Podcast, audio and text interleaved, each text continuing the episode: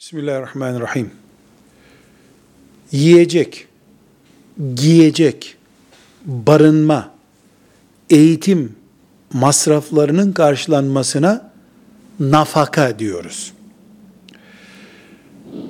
Bir anne babadan doğan çocuğun nafaka sorumluluğu babaya aittir. Aile devam ederken babaya aittir. Aile maazallah parçalanacak olsa parçalanmadan sonra da çocuk annenin yanında da kalsa masraflar babaya aittir. Şüphesiz bu masraflar uçuk masraflar olmamak şartıyla bir çocuğun okul masrafları, giyeceği, yiyeceği neyse o ödenir. Yani makul bir e, ödeme yapılır. Baba her halükarda çocuk onunla beraberken de çocuk annesinin yanındayken de masraflarından sorumludur. Şüphesiz baba da naçar kalmıştır.